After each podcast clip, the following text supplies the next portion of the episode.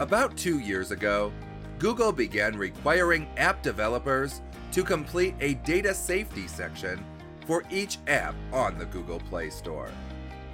This section is intended to be a place where you can go to evaluate the data practices of an app.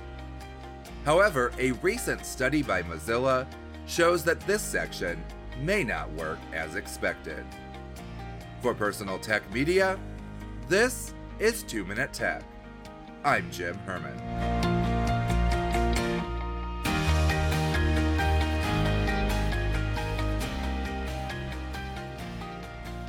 Although there is no denying that the Google Play Store's data safety section could be a handy feature, the study by Mozilla highlights one of its most significant shortcomings. Developers provide the information in that section, and Google makes little effort to verify its accuracy.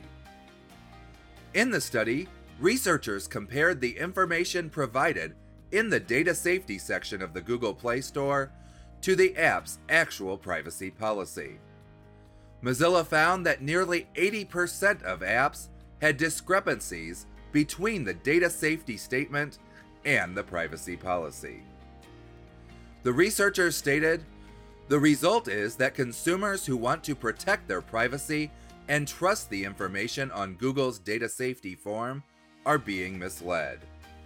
In response, Google had a different take on the discrepancy.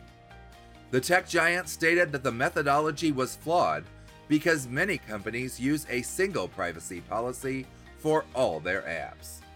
That policy may not reflect any permissions an individual app requests. However, it is important to note that even if an app does not collect data as described in the policy, agreeing to that privacy policy permits the developers to collect that data later on. So, at least for now, it's still a good idea to read through the privacy policy.